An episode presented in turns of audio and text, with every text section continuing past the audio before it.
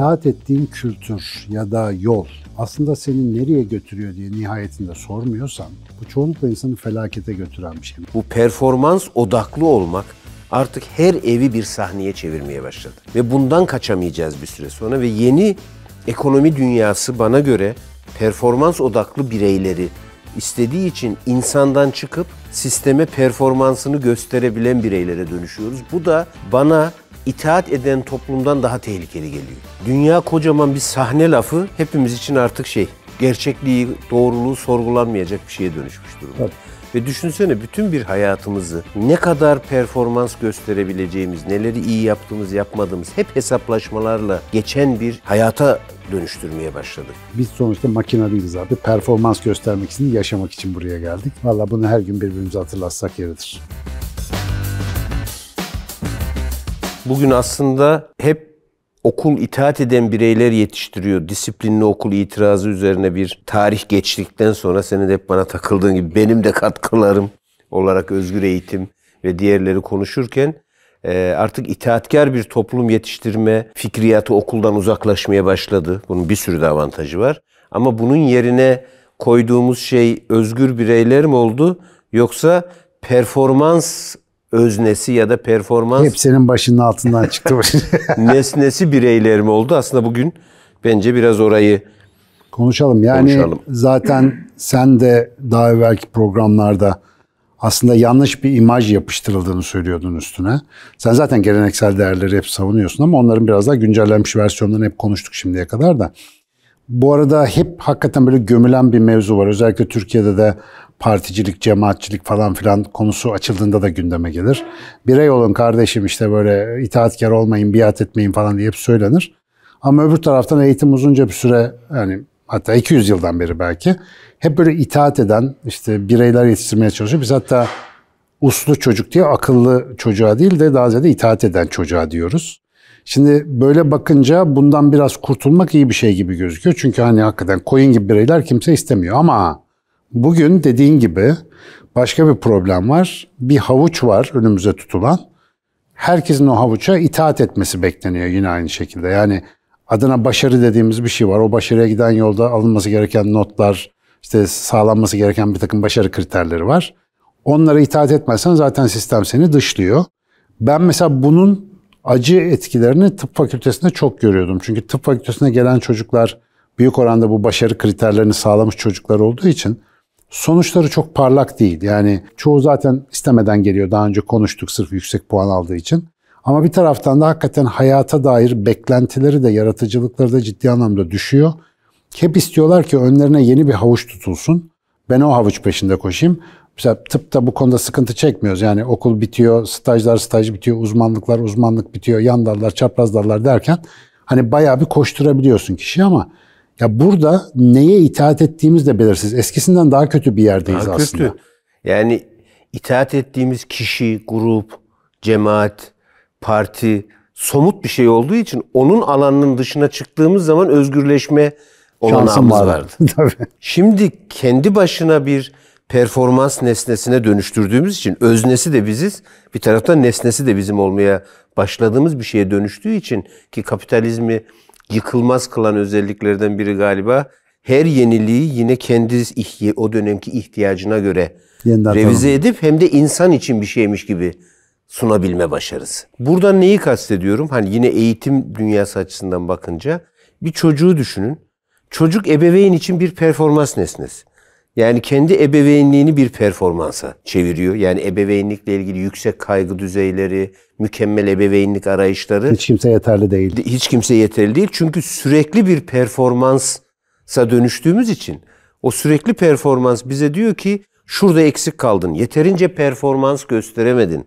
Aysunların kız bak. Bak neler neler, etti. yaptı gibi hani bankacılığın ya da işletme dünyasının çok net konuştuğu, reklamcılık dünyasının çok net konuştuğu performans ölçümleri, KPI'lar gibi kavramlar aslında bugün bireysel yaşamlarımızın içerisinde. Yani sabah yaptığımız kahvaltı da bir performans. Sağlıklı mı yedik? Sağlıklı mı yedik, diğeri mi doğru performansı gösterdik mi? Doğru performansı gerçekleştirebildik mi bir şey? Bunu yeterince gösterebildik mi? O yüzden de sürekli okullarda sunum anlatıyor. Nasıl anlatırsınız kendinizi? Nasıl gösterirsiniz kendinizi? Bak biz şimdi YouTube'da kendimizi gösteriyoruz. Yetmiyor TikTok'ta da gösterelim. Yetmiyor başka bir yerde. Yani o performans artık içimizde öyle bir hale dönüşmüş ki sosyal medyaya birkaç gün bir şey koymadığımız zaman artık hiçbir şey üretmediğimizi. Yaz abi dikkat edersen kazananı olmayan bir oyundayız aslında. Evet. Şimdi herhangi bir yerde atıyorum matematikte yüksek not alan öğrenci orada yani sınıfın en yüksek notunu almışsa bu arada sadece tam tatmin hissedebiliyor. Geri kalan tamamı kayıpta. Evet. Ya da bir anne baba çocuğunun atıyorum falanca dersi konusunda tatminse orada anne baba olarak performansı gibi ama atıyorum çocuğun sosyal gelişiminde ya da duygusal gelişiminde başka bir şeyde nal toplamak zorunda kalıyor ve herkesin bir yerden nadiren kazandığı ama geri kalan bütün alanlarda kaybettiği evet. herkesin kayıpta olduğu bir oyun bu yani. Çok ciddi problem. Bir gruba aidiyette hakikaten dediğin gibi bir algoritma var abi. Dersin ki görüşü, kılığı, kıyafeti bilmem nesi uymadı. Ben gidiyorum abi Gidiyorum dersin. dersin. Ya kavga dövüş ya kendi isteğinle çıkarsın ama iş başka bir tarafa kolaylıkla evrilir. Burada bu bir artık kültür. Yani bunun dışına çıkamıyoruz maalesef. Evet. Bu mesela çocukta olduğu gibi, ebeveynde olduğu gibi eğitimcide de var galiba böyle bir şey. Yani tabii, onun da bir performans tarafı var. Onun da o tarafı var ve şöyle hani dünya kocaman bir sahne lafı hepimiz için artık şey gerçekliği, doğruluğu sorgulanmayacak bir şeye dönüşmüş durumda. Tabii. Ve düşünsene bütün bir hayatımızı ne kadar performans gösterebileceğimiz, neleri iyi yaptığımız, yapmadığımız hep hesaplaşmalarla geçen bir hayata dönüştürmeye başladık. Ben bu sahnede kaç gün iyi gösteri yapabildim? Kaç saat iyi gösteri yapabildim? Bu performans baskısı iş hayatı için konuşulduğunda işte tükenmişlikle ilgili en önemli kavramlardan biri performans baskısı. Yani siz diyor eğer çalışanlarınıza karşılayamayacakları performanslar görevleri koyarsanız, bunları çok sert ölçerseniz, ona alan bırakmazsanız, özel yaşam iş yaşam arasında denge koymazsanız tükenmişlik başlıyor. Çalışanlarda tükenmişlik başlıyor. Şimdi bunun 24 saatini ve bütün ömrü performansa çevirdiğimizi düşünsenize. Biz şu anda uyurken az mı uyuduk, çok mu uyuduk, yeterince uyuduk mu uyumadık, uykumuzu ölçüyoruz diye. Yani hayatımızın içerisindeki bütün adımları belli KPI'ler belirledik.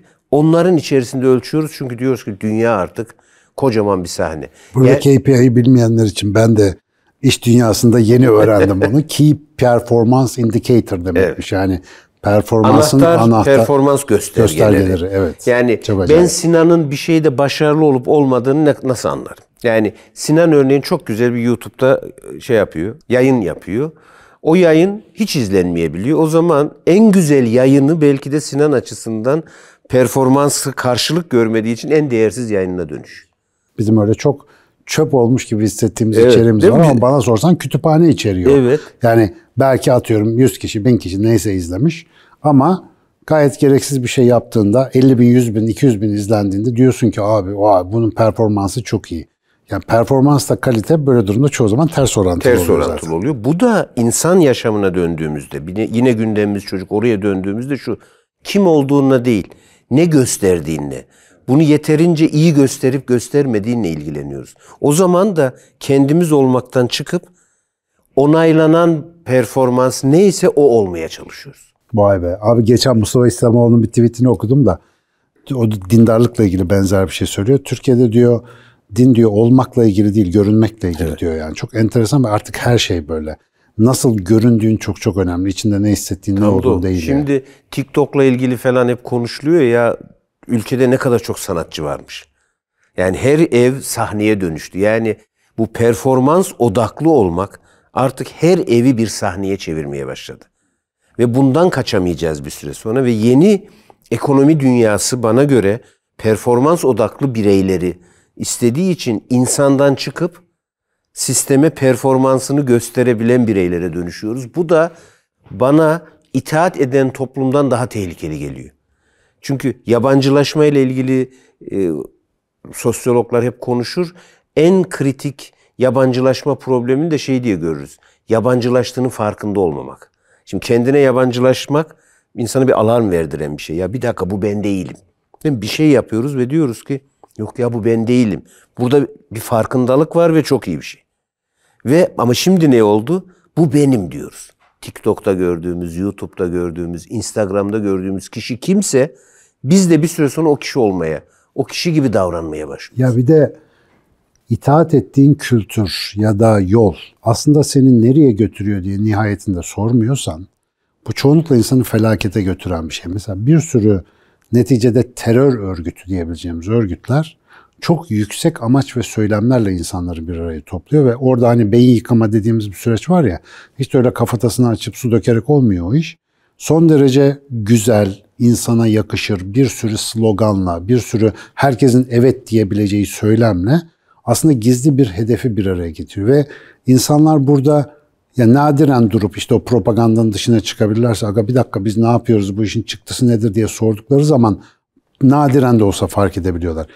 Ben mesela bu sistemin yarattığı problemi bu işte beyin insanın hayatındaki kendi olma yolculuğu falan hikayesiyle bir görmeye başlayınca abi baya baya biz yaşamın kendisine karşı aslında terörist yetiştiren bir sisteme sahibiz ve itaat ettiğimiz şey ne olduğunu bilmediğimiz bir sistem. Evet. Seninle aslında biz hep sistem konuşması yapıyoruz abi. Burada da aklıma Simon Sinek'in iş dünyası için verdiği bir örnek geldi. Bak bu çok enteresan. Şimdi biz mesela bir yarıştayız devamlı. Abi herkes, ana baba yarışıyor, çocuk yarışıyor, öğretmen yarışıyor, kurumlar yarışıyor, devletler yarışıyor. Bir kere işin bir büyüme kısmı var. Hep daha iyi, daha fazla, daha üst. Abi bu işte bir kanser ideolojisi yani devamlı bir kere dünyaya zarar verme felsefemiz buradan geliyor. Yani bir bir çok şükür diyemiyoruz yani. Evet. bir sonraki bir sonraki. Ama bir de kazananı olmayan oyun diye bir oyun içindeyiz biz aslında. Mesela Simon Sinek buna dikkat çekiyor. Mesela futbol maçı abi 90 dakikadır fazla gol atan kazanır. Yapısı bellidir. O yüzden canına dişine tak koş. Ama mesela iyi bir insan olmak, falanca işte başarılı olmak, bir sektörde önder olmak, böyle birinci olup da halledilebilecek ya da sürenin sonuna kadar varılacak bir nokta değil ki. Bu mesela sürekli ömür boyu sürdürülmesi gereken bir hal aslında başarı olan. Yani tutarlı bir hayat tarzı oluşturmak, kendinle işte bir şekilde mutlu olabilecek işte belli yaratımlar içeren bir hal ortaya koyabilmek. Biraz bununla ilgili. Ama biz böyle önümüzde tutulan havuçlara koşmaya o kadar iknayız ki çoğu zaman. Baba ben nereye gidiyorum, ne oluyor, yarın ne olacak sorusunu hiç soramıyorsun ve her an bir sonraki hedefe gittiğimde artık rahatlayacağım, bir şey olacağım diye beklerken her seferinde de bir hayal kırıklığı evet. yaratıyor. Yani sistem bu itaat nedeniyle sayısız mağdur üretiyor aslında. Muhtemelen etrafımızda darlandığımız konuların çoğu bununla alakalı olabilir. Yani. O durmakla ilgili bir işte, kitap okudum. Çok da hoşuma gitti. Önerebilirim rahatlıkla. Ee, geciktiğin için teşekkür ederim diye. New York'ta yaşayan bir gazeteci. O yoğun kent trafiği için hep bir yerlere koşuyor ve yetişiyor ve çok yoğun bir yaşamı var.